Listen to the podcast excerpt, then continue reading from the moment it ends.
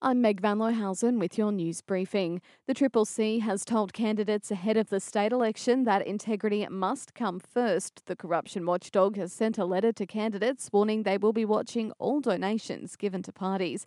On the coast, a blunt message from the Sunshine Coast Council Mayor, Mark Jamieson. And it's not a matter of if, but really a matter of when.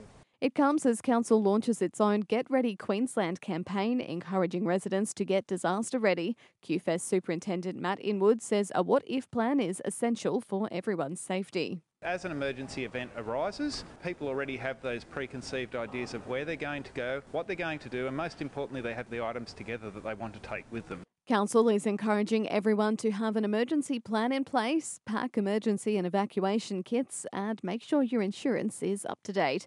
Meanwhile, a new destination marketing campaign called For Real will showcase the best features of the Sunshine Coast. Visit Sunshine Coast has teamed up with booking agents what if dot com and Experience Oz to further drive bookings to the region.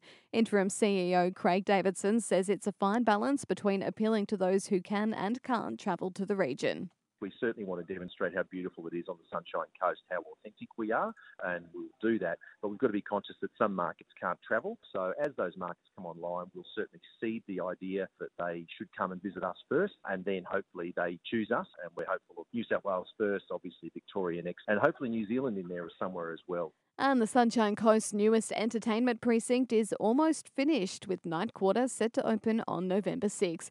In sport, one of the biggest names in world soccer has tested positive for COVID nineteen. Cristiano Ronaldo is in isolation and isn't showing any symptoms.